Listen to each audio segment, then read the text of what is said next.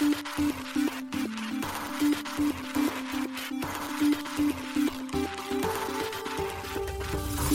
しい経済ニュース。この番組では現当社のメディア新しい経済がブロックチェーン仮想通貨フィンテックに関する日々のニュース解説を平日毎日音声コンテンツでお届けしています。そして新しい経済ではブロックチェーン仮想通貨に関するニュース解説記事やインタビュー記事学習記事などのたくさんのコンテンツを掲載しております。ぜひ新しいひらがな経済漢字で検索してメディアもチェックしてください。そして LINE 公式アカウントではメディアの更新情報を配信しております。LINE 公式アカウントにもぜひご登録ください。この番組は株式会社フィナンシェの提供でお送りします。フィナンシェはスポーツチームやエンタメプロジェクト DAO などのトークンを購入して支援ができる新しいクラウドファンディングサービスです。サッカー J リーグ野球バスケなどのプロスポーツチームをはじめ映画やアイドルインフルエンサーなど100以上のプロジェクトのトークンがフィナンシェで購入できますさらにトークン購入者はプロジェクトに応じたキャンペーンの参加や NFT などの特典もぜひ iOS や Android でフィナンシェのスマホアプリを入れて新たな応援体験を味わってください。あなたの夢がみんなの財産になるフィナンシェ。現当社新しい経済編集部の大津賀です。高橋です。はい、本日は6月の20日火曜日です。今日のニュースいきましょう。英国のステーブルコイン関連法案が上院で可決。立法化へ向けた最終段階へ。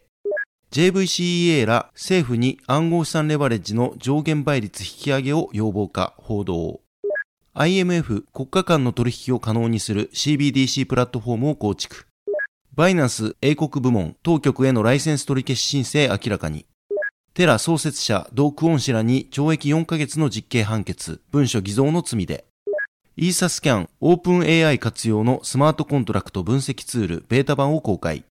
Web3 セキュリティ企業 CertiK、Sui メインネット稼働前に無限ループバグ発見。国内初 OK コインジャパンにファイルコイン上場へ。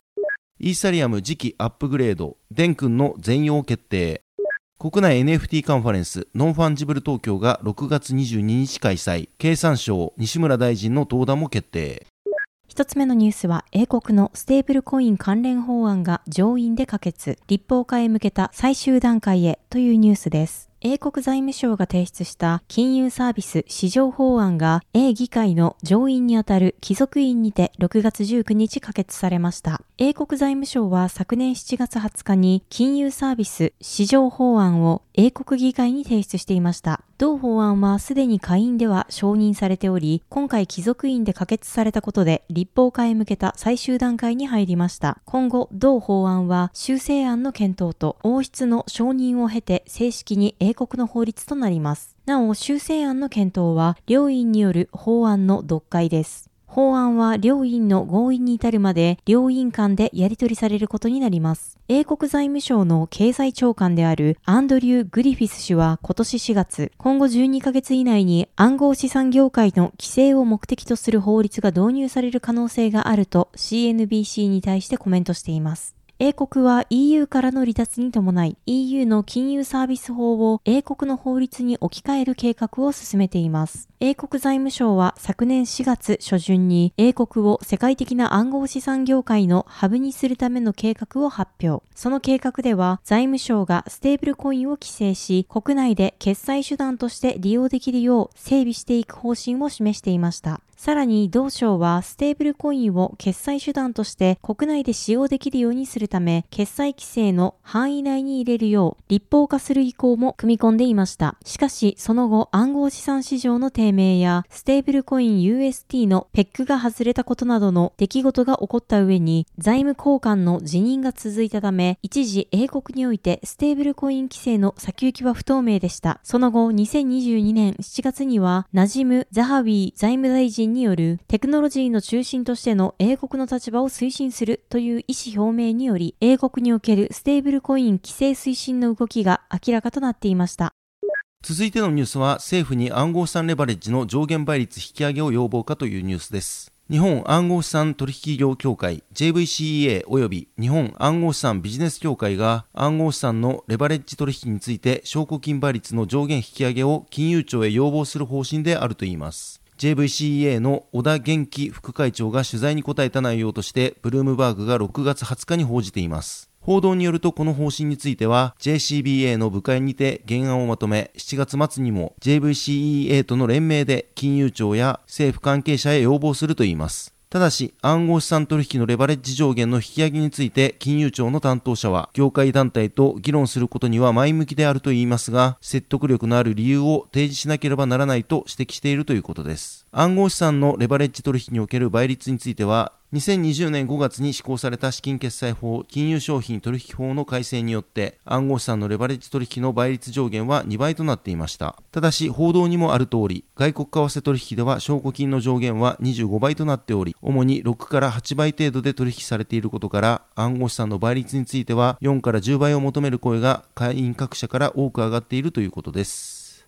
続いてのニュースは IMF 国家間の取引を可能にする CBDC プラットフォームを構築というニュースです。国際通貨基金 IMF が国家間の取引を可能にする中央銀行デジタル通貨 CBDC のプラットフォーム構築に取り組んでいると IMF 専務理事のクリスタリナ・ゲオルギエバ氏が6月19日に述べました。CBDC は断片的な国の提案であってはならない、より効率的で公平な取引を行うためには各国をつなぐシステムが必要であり、相互運用性が必要であるとゲオルギエバ専務理事はモロッコの首都ラバトで開催されたアフリカの中央銀行が参加する会議で語りました。重ねて、ゲオルギエヴァ専務理事は、このため IMF ではグローバルな CBDC プラットフォームの概念に取り組んでいると述べました。IMF は各国中央銀行がグローバルな相互運用性を可能にするデジタル通貨の共通の規制枠組みについて合意することを望んでいます。ゲオルギエヴァ専務理事は各中央銀行共通のプラットフォームで合意できなければ暗号資産によって埋められる可能性の高い真空地帯が生まれることになると話しました。CBDC は中央銀行が管理するデジジタル通貨です。それに対し暗号資産の管理はほぼ常に分散しています。CBDC はすでに114の中央銀行が調査している段階であり、約10行がすでにゴールラインを超えているとゲオルギエバ専務理事は述べています。また、もし各国が国内展開のためだけに CBDC を開発するのであれば、その能力を十分に活用できていないことになると同氏は付け加えました。さらに同氏は CBDC は金融包摂を促進し、送金をより安価にできるとし、送金の平均コストは6.3%であり、その額は年間440億ドル、日本円にして約6.2兆円に上ると指摘しました。ゲオルギエバ専務理事は CBDC は資産に裏付けられたものであるべきだと強調し、暗号資産は資産に裏付けていれば投資機会となるが、そうでない場合は投機的投資であると付け加えました。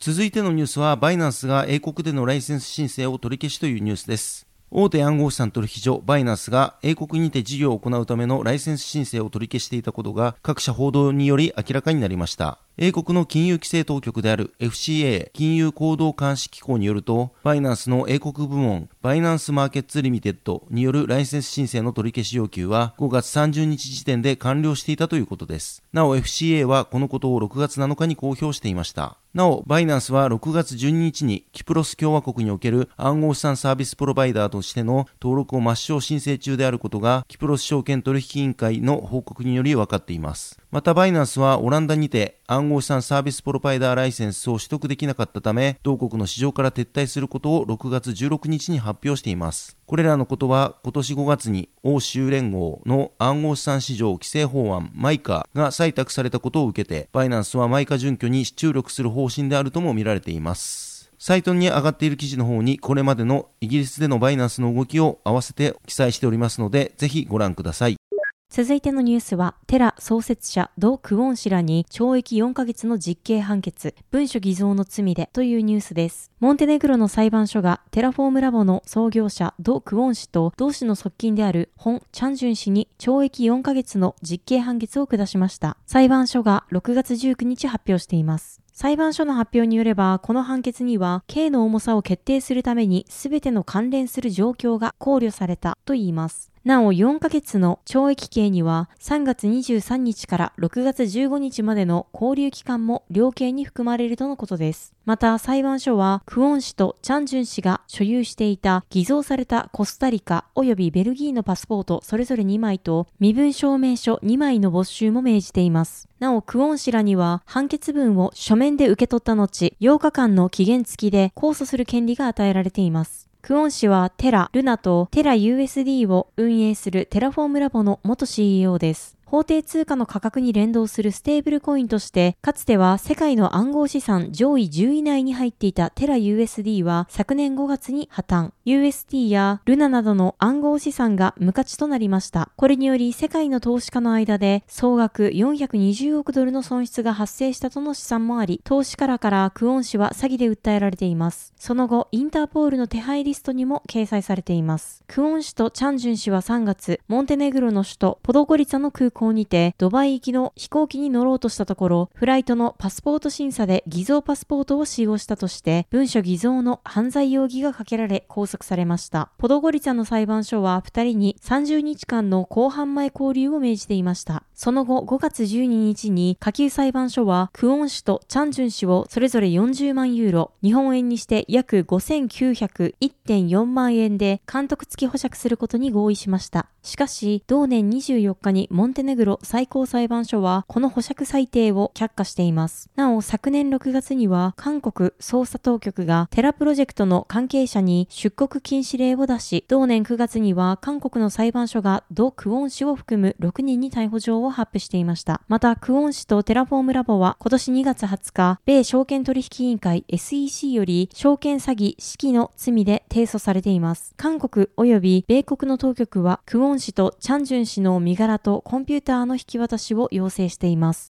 続いてのニュースは、イーサスキャンオープン AI 活用のスマートコントラクト分析ツールベータ版を公開というニュースです。イーサリアムのブロックチェーンエクスプローラーイーサスキャンがオープン AI 活用のスマートコントラクト分析ツールコードリーダーのベータ版ローンチを6月19日発表しました。ユーザーは調べたいコントラクトアドレスをコードリーダーに読み込むことで、そのコントラクトアドレスに関連した全ファイルを自動的に取得できるといいます。そして取得したファイルから特定のソースコードの操作やソースコードを理解するためにプロンプトを生成して AI に質問することも可能となっているとのことです。これによりスマートコントラクトの操作や機能の確認、コントラクトアドレスの読み取りや書き込みができるとのことです。また選択したスマートコントラクトが分散型アプリケーションと統合できるか調べることも可能とのことです。なお、コードリーダーを使用するためには OpenAI の API キーが必要となっています。また、コードリーダーで生成された回答は OpenAI の大規模言語モデル LLM によって生成されており、ユーザーは生成された情報の正確性を確認する必要があるとのことです。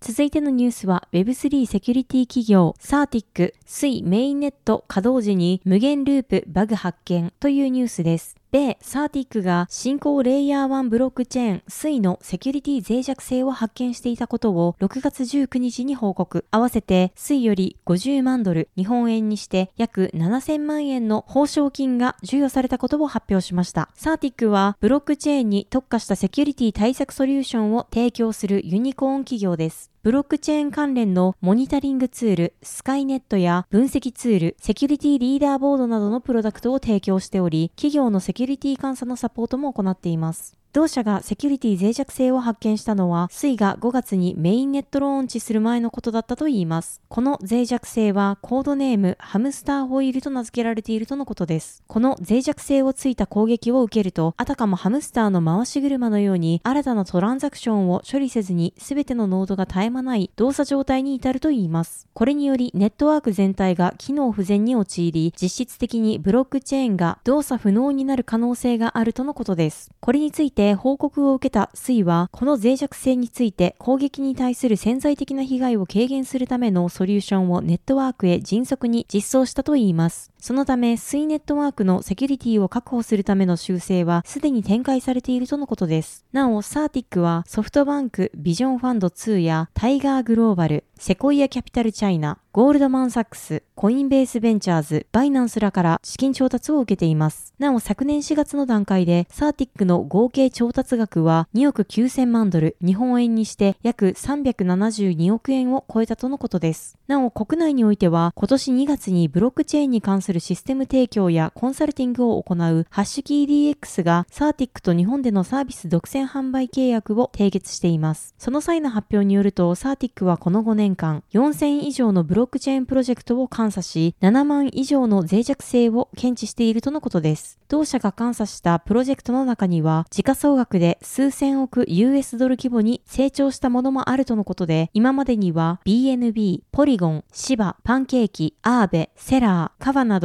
有名プロジェクトのセキュリティ監査を実施しているとのことです。続いてのニュースは国内初 OK コインジャパンにファイルコイン上場へというニュースです。国内暗号資産取引所 OK コインジャパンが暗号資産ファイルコインの取扱い予定を6月19日発表しました。予定通り同取引所にファイルコインが上場すれば国内暗号資産取引所としては初の取り扱いとなります。OK コインジャパンでのファイルコイン取り扱いは販売所サービスになるとのことです。ただし取扱い開始日は発表されていません。その他詳細については取扱い日程が確定次第アナウンスされるとのことです。なお現在同取引所ではビットコイン、ビットコインキャッシュ、イーサリアム、イーサリアムクラシック、ライトコイン、リップル、リスク、OKB、IOST、エンジンコイン、ベーシックアテンショントークン、トロン、クワンタム、パレットトークン、アバランチ、ステラルーメン、カルダノ、ディープコイン、ポルカドット、ジリカ、テゾス、エフィニティトークン、柴犬、サンド、ポリゴンの取引が行われているといいます。ファイルコインは2020年にプロトコルラボの不安ベネト氏がローンチした分散型ストレージネットワークです。IPFS と呼ばれる分散型ファイルストレージネットワークを利用してユーザー同士でストレージの貸し借りを行うことができます。ファイルコインはこのシステムを利用する際に使用されるトークンです。なお、ファイルコインについては、米証券取引委員会 SEC が証券であると指摘している複数あるトークンのうちの一つです。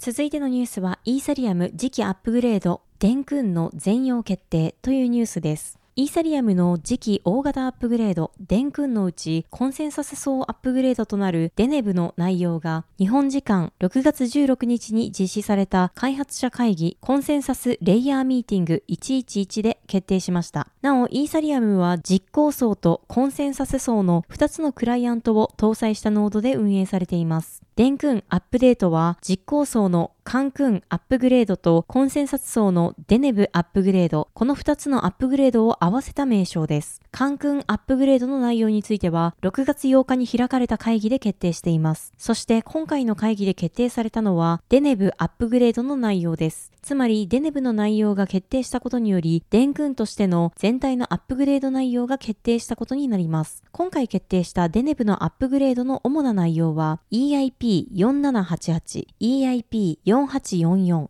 EIP6988、EIP7044、EIP7045 をコンセンサス層に導入するというものです。なお、EIP はイーサリアムをより良いものにするために議論される改善提案のことです。EIP4788 はチェーンの状態に関する情報を含むビーコンチェーンブロックのルートをイーサリアム仮想マシン内に公開するもので、ステーキングのユーザー体験を向上させる提案となります。EIP4844 については、レイヤー2ブロックチェーンがレイヤー1であるイーサリアムに書き込むのに使える専用のトランザクションを導入し、それによりレイヤー2のトランザクション手数料を軽減するための提案です。プロトダンクシャーディングと呼ばれています。続いて EIP6988 はネットワークから排除されているバリデータがプロトコルによってブロック提案者として選択されるのを防ぐ提案です。この EIP の導入は複雑なコードの変更を含むため、これに関する議論は今回保留されました。また EIP7044 は署名されたバリデーターの自主終了を永続的に有効であることを保証するためのもので、すでにデネブアップグレードに統合されています。そして EIP7045 については、認証スロットを拡張する提案で、チェーンのセキュリティを強化することを目標としています。なお、実行層のカンクンアップグレードでは、EIP4844 プロトダンクシャーディング導入がメインとなっています。他には一時的なストレージオペコードの追加をする EIP1153、任意の値を示す新規の SSZ タイプの追加をする EIP6475、オペコード self-destruct の変更をする EIP6780 が導入される予定です。ちなみに SSZ タイプとは現在利用されているものより適切とされる新しいシリアル手段のことです。また、オペコード、 self-destruct は、スマートコントラクトを自己停止させるスマートコントラクト用の命令のことです。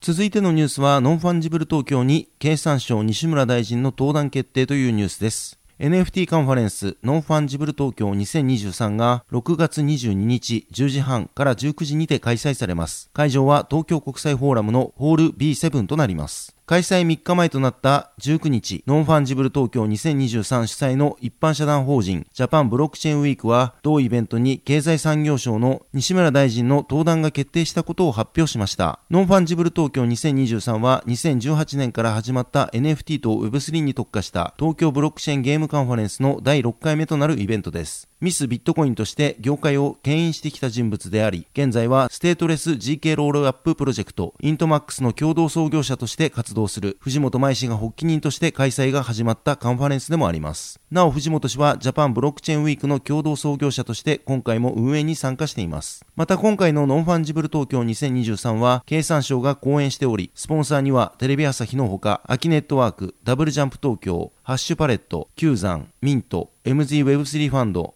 オアシス、リップル、スラッシュなどの多くのプロジェクトも参加しています。さらに国内外から多くのトッププレイヤーたちが登壇する予定となっています。なお、現在もノンファンジブル東京2023のチケットは販売中です。価格は5000円となっています。詳細は記事に挙げている公式ウェブサイトのリンクから、そしてチケット購入ページもリンクとして挙げておりますので、ぜひご確認ください。はい、このように私たち新しい経済編集部では、ブロックチェーン暗号資産に関するニュースを平日毎日ラジオで配信をしております。本日ご紹介したニュースはすべてサイトの方に上がっております。ぜひサイトの方も見に来てください。新しいひらがな、経済漢字で検索して見に来ていただければと思います。それでは本日はありがとうございました。ありがとうございました。